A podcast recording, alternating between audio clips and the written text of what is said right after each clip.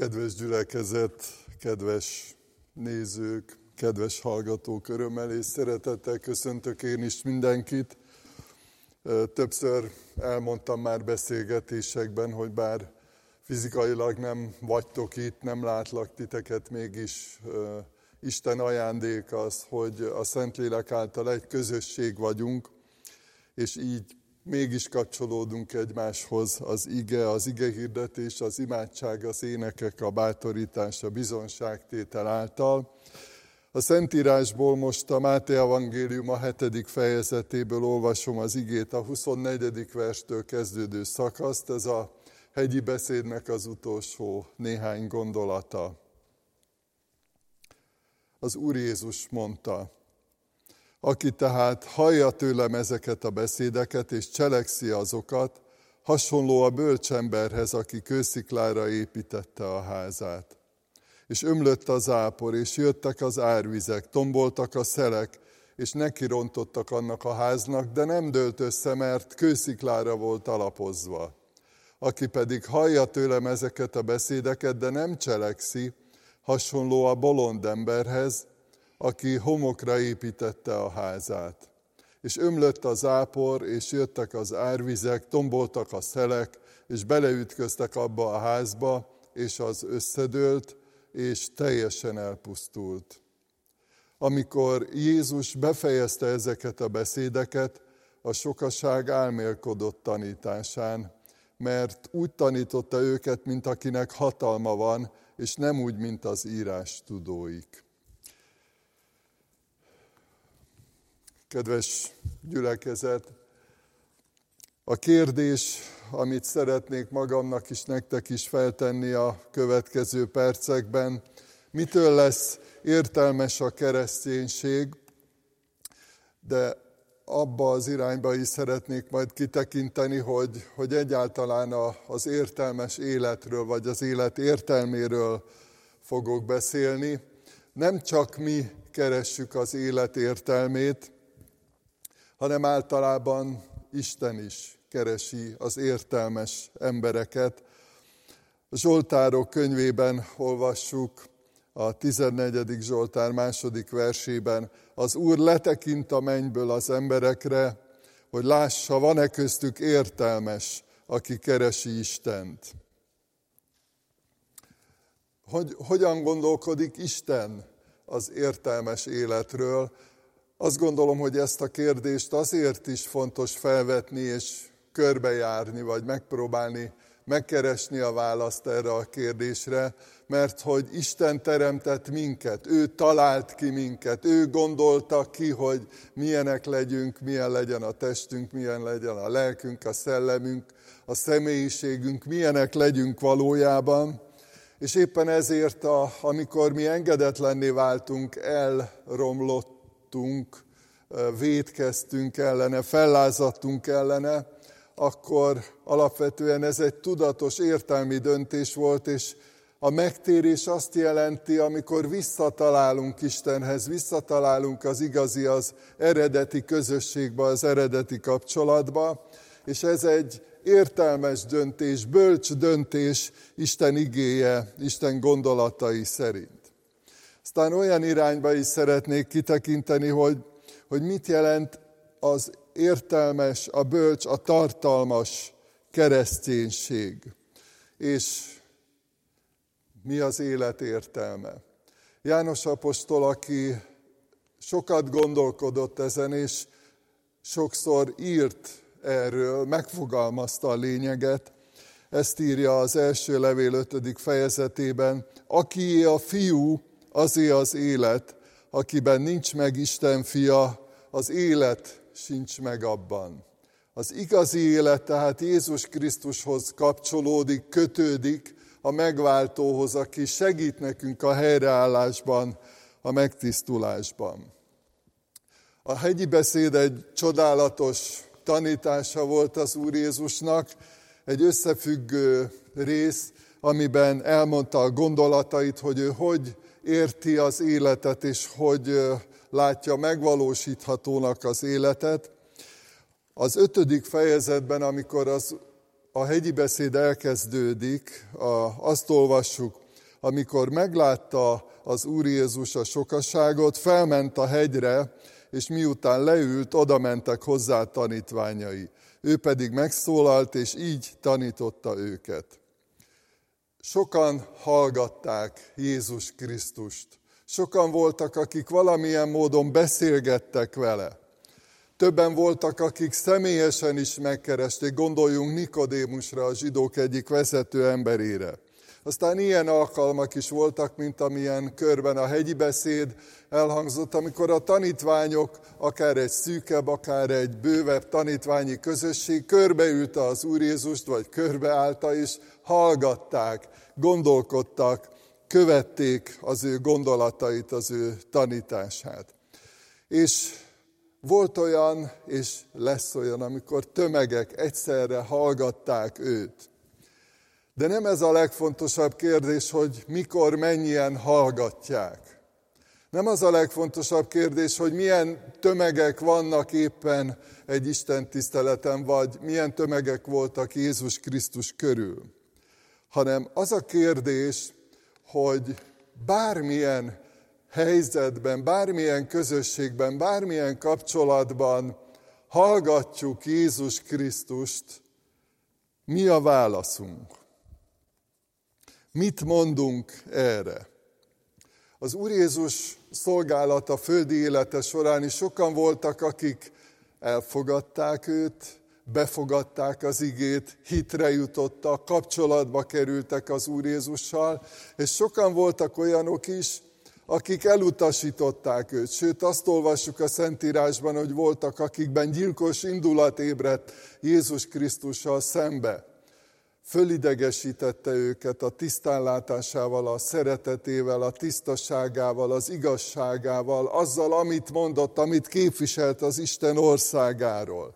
Nem mindenki fogadta el. És az Úr Jézus, amikor a hegyi beszéd végén erről beszél, akkor azt mondja, hogy igazából nem az a legfontosabb, hogy meghallgattad-e, hanem az, hogy mit válaszolsz rá. És ez abból a szempontból is egy nagyon komoly figyelmeztetés, hogy nagyon sokan hallottak már Jézusról, sajnos még nem mindenki, de nagyon sokan hallottak Jézusról, sok embernek vannak információi a Szentírásról, a Bibliáról, adatokat, igeverseket, bibliaverseket tud, de kevesen válaszolnak.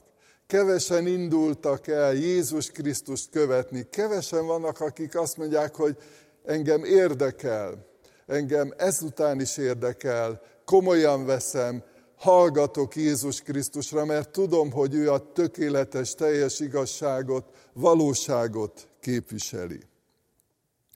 A 24. vers, amit elolvastunk, így hangzott, aki hallja tőlem ezeket a beszédeket, és cselekszi azokat, hasonló lesz az okos emberhez, aki kősziklára építette a házát. Más fordítás szerint hasonló lesz a bölcs emberhez, ahhoz az emberhez, aki képes eligazodni, aki hallja Jézus Krisztus beszédeit, és megteszi, és cselekszi. Ez hasonló az okos emberhez. Palesztináról úgy tudjuk, hogy voltak olyan és vannak olyan területek, helyek, amelyek sziklás talaj, talaj voltak, vagy sziklás talajon voltak, és vannak vagy voltak olyan területek, amelyek sivatagosak, vagy, vagy lazább talajon épp építhettek, vagy építkeztek, és úgy tudjuk, hogy, hogy volt olyan építkezés, amikor 9 méter mélyre ástak, hogy megtalálják a biztos talajt, akár egy sziklát. Tehát gondoljatok arra, hogy milyen hatalmas alapja lehetett. Éppen azért, mert fontos volt nekik, hogy amit építenek, amit építkeznek, az stabil, biztos alapokon álljon, hogy egy vihar vagy bármilyen természeti csapás ne borítsa fel, vagy ne tegye tönkre. Nyilván értjük, hogy az Úr Jézus itt képekben beszél, és hogyha kíváncsiak vagyunk erre a sziklára, vagy ennek a sziklának a lényegére, akkor fel kell tenni magunknak azt a kérdést, de hát mi, mi lehet igazán a biztos alapja a hitünknek, az életünknek, a jelenünknek, a jövőnknek? Az Úr Jézus egy nagyon kiélezett helyzetben azzal bátorította a tanítványait, higgyetek Istenben, higgyetek én bennem. Ez az alapja az életünknek, ez az alapja az igazi biztonságnak. Kapcsolódni Istenhez, a hit ezt is jelenti, nem csak egyfajta világnézetre utal, kapcsolódni hozzá, vagy ahogy Jézus fogalmazta, kövess engem, vele menni, őt követni, és kapcsolódik ahhoz, amit itt a hegyi beszéd végén is olvasunk, hogy tiszteljük a tekintét, tiszteljük Isten személyét, és tiszteljük Isten szavát. Ugye azt mondja az Úr Jézus, hogy aki hallja ezeket a beszédeket, és cselekszi. Tehát lehet, hogy valaki hallja, lehet, hogy egyébként tetszik is neki, de nem cselekszi meg, nem engedelmeskedik, nem követi Jézus Krisztus gondolatait. Tehát kapcsolódni hozzá, bízni benne, és tisztelni az igét Jézus Krisztust, az ő tanításainak szellemében élni. Ezt jelenti ez a biztos alap, amiről olvastunk. Az Úr Jézus úgy folytatja, ömlött az ápor, jöttek az árvizek, feltámadtak a szelek, nekidőltek annak a háznak, de nem omlott össze, mert kősziklára volt alapozva.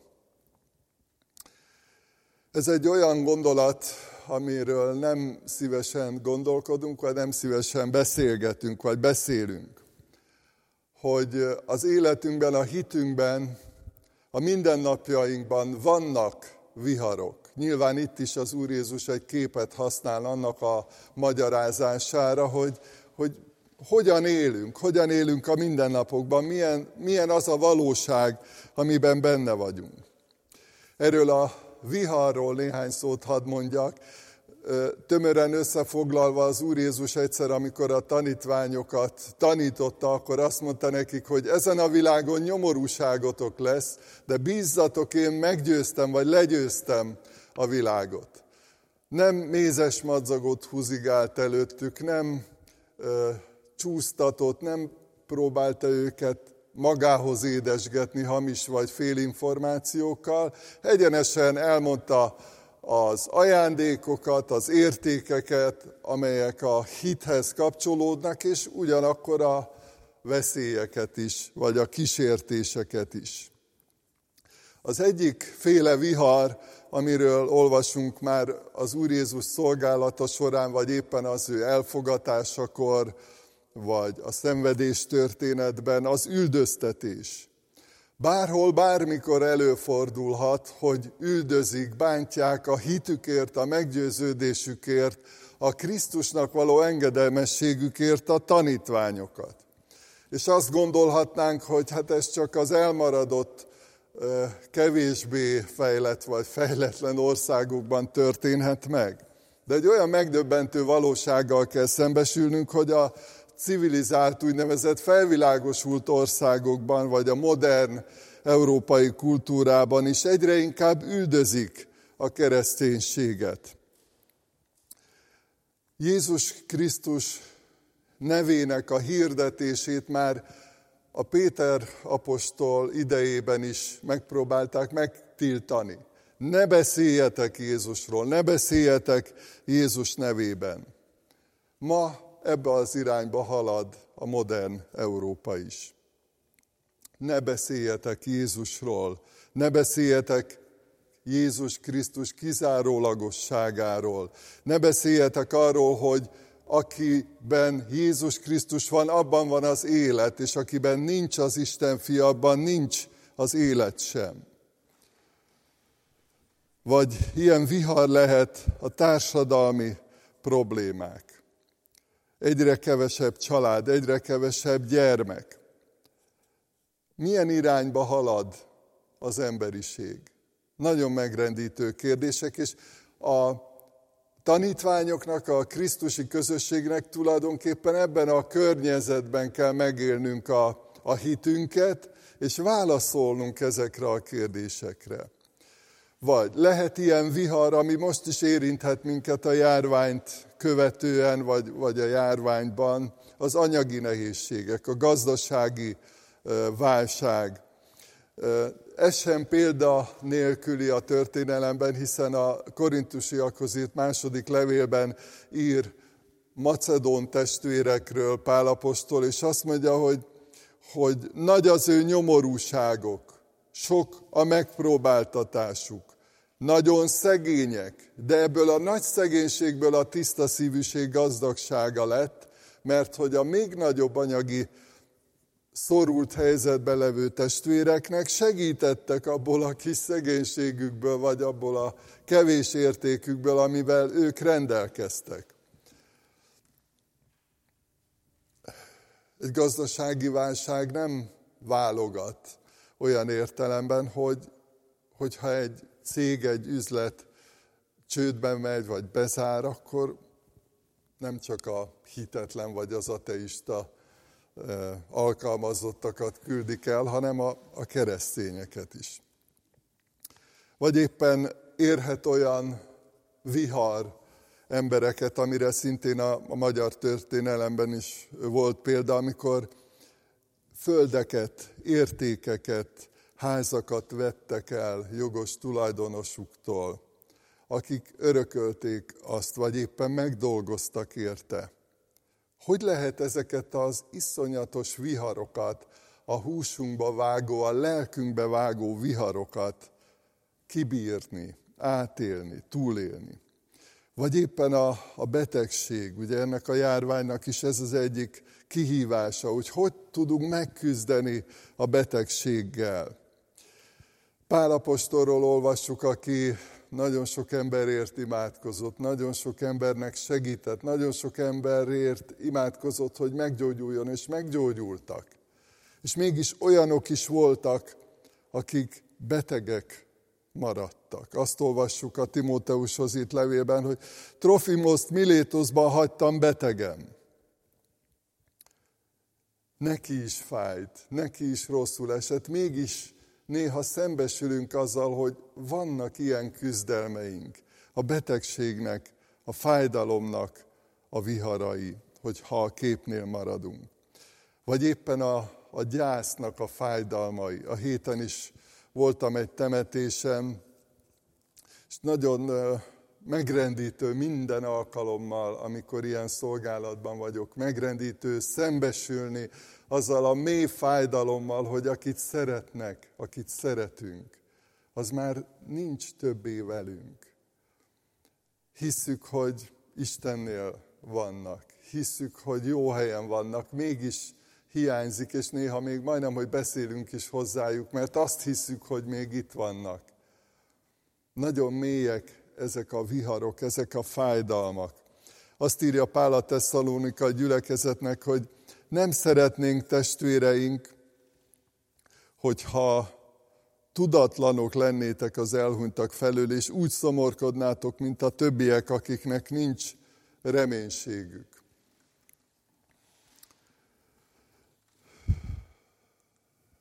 Mi lehet ezekben a, a viharokban a, a bátorító? Mitől lehet elviselhető, kibírható? Hogy történhet meg az, hogy egy ilyen ilyen viharos időszakban mégis kibírjuk, mégis öröm van a szívünkben, mégis megerősödünk a hitben.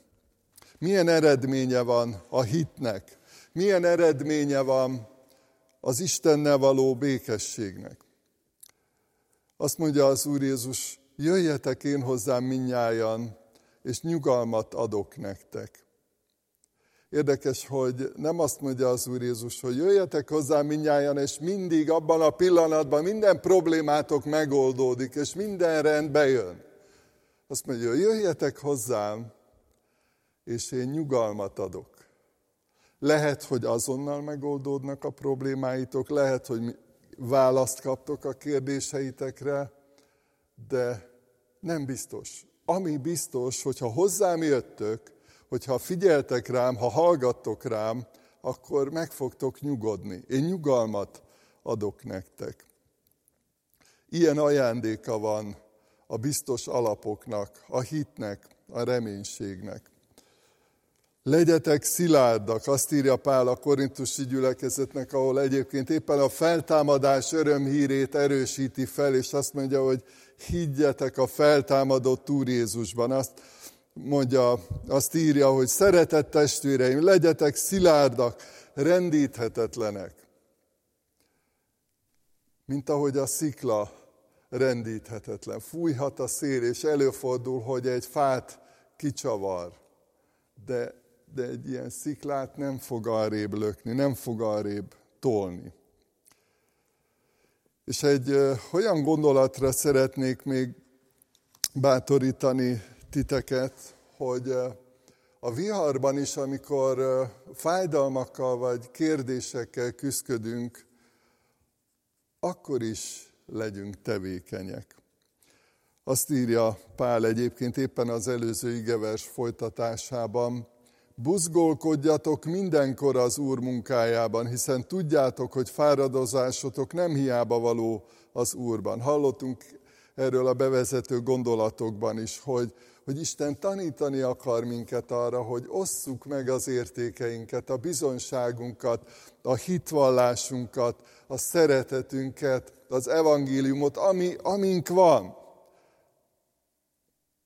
A viharokban is lehet tevékenykedni. Sőt, hogyha ha valakihez oda irányít, oda küld minket Isten, egy vigasztaló szóval, egy segítő szándékkal, akkor legyünk engedelmesek. Ilyen ajándékai vannak a biztos alapoknak. Értelmetlen élet, bármi értelmes életre törekszünk, amire az Úr Jézus utal a 26. verstől, aki hallja tőlem ezeket a beszédeket, de nem cselekszi, hasonló lesz a bolond emberhez, aki homokra építette a házát.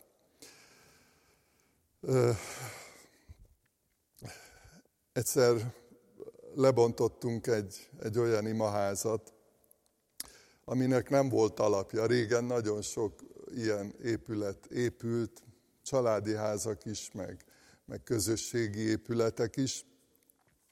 És hát nagyon megdöbbentő volt szembesülni azzal, hogy milyen veszélyes, hogy ha, nincs megfelelő alapja, nem támaszkodik rendesen megfelelő alapra az épület, és, és ugye egy vályog házról volt szó, ami a nedvességet fölszívta, és aztán életveszélyessé vált az épület, és arra emlékszem, hogy alig-alig kellett még bontani is, az ablakot is így vettem ki a falból, mindenféle kalapács meg szerszám nélkül, annyira tön- tönkrement. Ezt a képet használja az Úr Jézus, hogy, hogy egyébként lehet, hogy könnyebben lehet így élni, dolgozni, lehet, hogy hamarabb elkészül, amit akarunk, nem kell annyi erőt, energiát befektetnünk, de mi lesz a vége, mi lesz a folytatása? Azt mondja az Úr Jézus, ömlött a zápor, jöttek az árvizek, feltámadtak a szelek, beleütköztek abba a házba, és összeomlott, és teljesen elpusztult. Jó néhány évvel ezelőtt volt egy szökőár, mérhetetlenül nagy pusztítást végzett egy kép azok közül, ami, amit ott fényképeztek. De tényleg azt illusztrálja ez, hogy, hogy milyen iszonyatos pusztításra képes a vihar, különösen akkor, hogyha nem jók az alapok. Nagyon tanulságos, hogy nem a körülményekben van a különbség, hanem az alapozásban. Az ember jövőjében van különbség, ahogy kibírja vagy nem bírja ki a viharokat.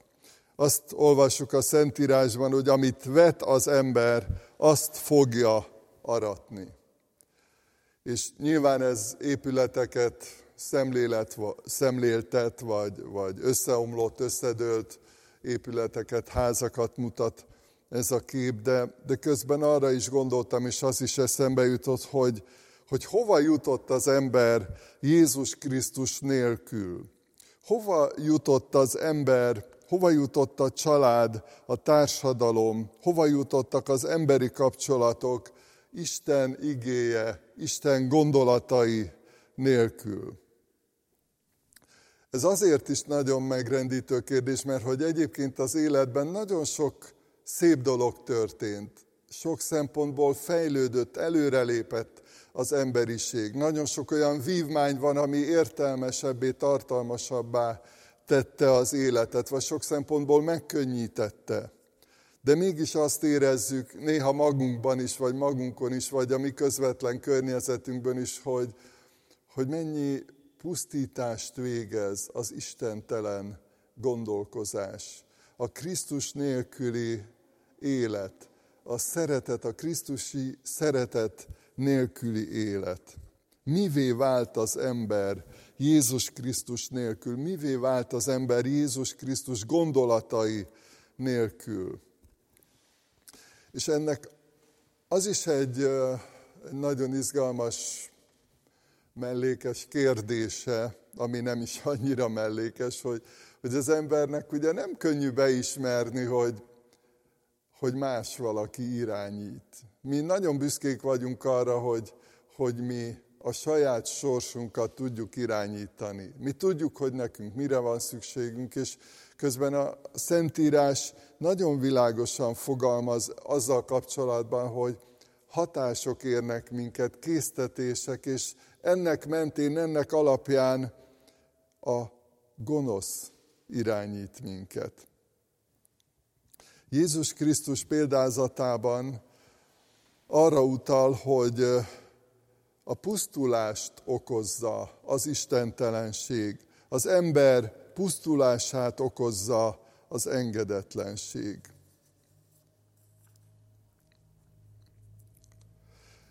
Veszélyes út csak csodálni Jézust. Sokan voltak abban az időben is, amikor a Földön járt, hogy így szoktuk mondani, hogy csodájára jártak. És sokan voltak, akik elméleteket gyártottak vele kapcsolatban, és ez ma is ugyanúgy van, több ezer év elteltével is, hogy, hogy hát egy nagyszerű ember, egy tanító, egy kivételes képességű orvos, sok mindent elmondanak róla, és elméleteket gyártanak. De veszélyes út, hogyha figyelmen kívül hagyjuk azt, amit ő mondott. Nagyon sok okos ember van a Földön, és nagyon sokan okoskodnak. De azt látjuk, hogy kevés, most így mondom, jól működő élet van. Kevés biztos alapokon álló élet van. Az egyetlen helyes felfogás Jézus Krisztusnak engedelmeskedni. Azt olvastuk a végén, amikor Jézus befejezte a beszédeket, a sokaság álmélkodott tanításán, mert úgy tanította őket, mint akinek hatalma van, és nem úgy, mint az írás tudók. Mit éreztek meg ezek az emberek, akik hallották Jézus Krisztust? Vagy akár egy tömegben, akár egy sokaságban tanúi voltak annak, amit ő tett, amit ő mondott. Annak, hogy ő a tanító, ő az maga az igazság, és ő az igazság képviselője és meghirdetője, és ő a messiás, akit küldött a mennyei atya. Ő az Úr, aki képes irányítani egy ember életét, egy család, egy közösség, egy társadalom életét, és az egész világ mindenséget. És ő a megváltó, aki amikor látta, hogy elrontottuk az életünket, magára vállalta a kereszten a bűneink büntetését, meghalt értünk a kereszten. És ő a bíró, ő az, akihez igazodhatunk, ő az, akihez viszonyíthatunk, és ő az, akiről azt írja Isten igéje, hogy, hogy vissza fog jönni egyszer. Bíráskodni fog. nem a mi emberi szempontjaink fognak a végén döntőnek bizonyulni, hanem Jézus Krisztus személye, az ő igéje, és nagyon érdekes dolgot mondott egyszer az ítéletről, vagy az ítélkezésről az Úr Jézus. Azt mondta, hogy hát nem, nem én fogom elítélni azokat, akik engedetlenek voltak, vagy rossz úton jártak, hanem azt mondja, hogy az az ige, amit hallottak. És visszaérkezünk a bevezetőhöz, hogy, hogy hallották Jézus Krisztusnak az üzenetét, de azt mondja az Úr Jézus, hogy az az értelmes, aki meg is tartja, aki engedelmeskedik. És végül meglátták benne az örökkévaló, a mindenható, élő Istent.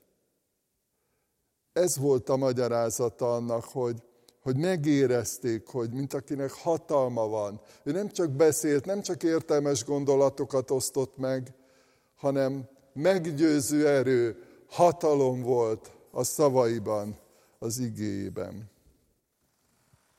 És egy idézettel szeretném zárni ezt a néhány gondolatot. Boldog ember az, aki a dolgokat nem a pillanat fényében, hanem az örökké valóság távlatában nézi. Ezt még egyszer elmondom, felolvasom. Boldog ember az, aki a dolgokat nem a pillanat fényében, hanem az örökké valóság távlatában nézi. Imádkozzunk!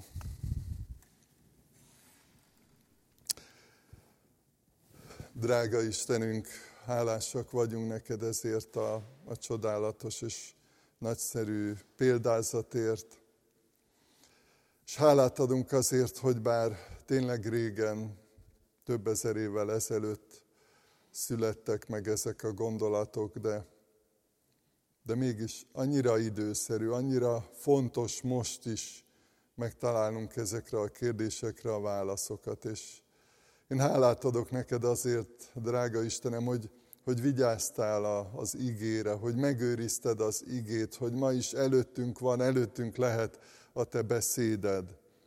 És hálát adunk azért, hogy, hogy nem tévedtél, nem rontottál el semmit. És ezért a tökéletes, a teljes igazság, valóság az, amit mi láthatunk, amit mi hallhatunk, és Imádkozom azért, hogy könyörülj rajtunk, hogy mindannyian megérezzük és megtapasztaljuk a neked való engedelmesség örömét. És segíts, hogy ne legyünk önmagunk számára bálványok vagy istenek, hanem segíts meg abban, drága Úrunk, hogy, hogy képesek legyünk alázattal fejet hajtani előtted, tisztelni téged, a te igédet, a te tekintélyedet, hallgatni rád. És hálát adunk azért, hogy, hogy ennek csodálatos eredménye, csodálatos következménye van, már itt ebben a földi életben is, ahogy megváltoztattad az életünket, és köszönjük, hogy így előre tekinthetünk, ahogy kiteljesedik az élet az örökké valóságban is. És köszönjük, hogy aki hisz benned, drága Úr Jézus, az soha örökké nem hal meg, soha örökké nem vesz, vész el, nem pusztul el, hanem, hanem az örök életnek a beszéde megtart minket. Köszönjük ezt a mérhetetlenül nagy ajándékot. Amen.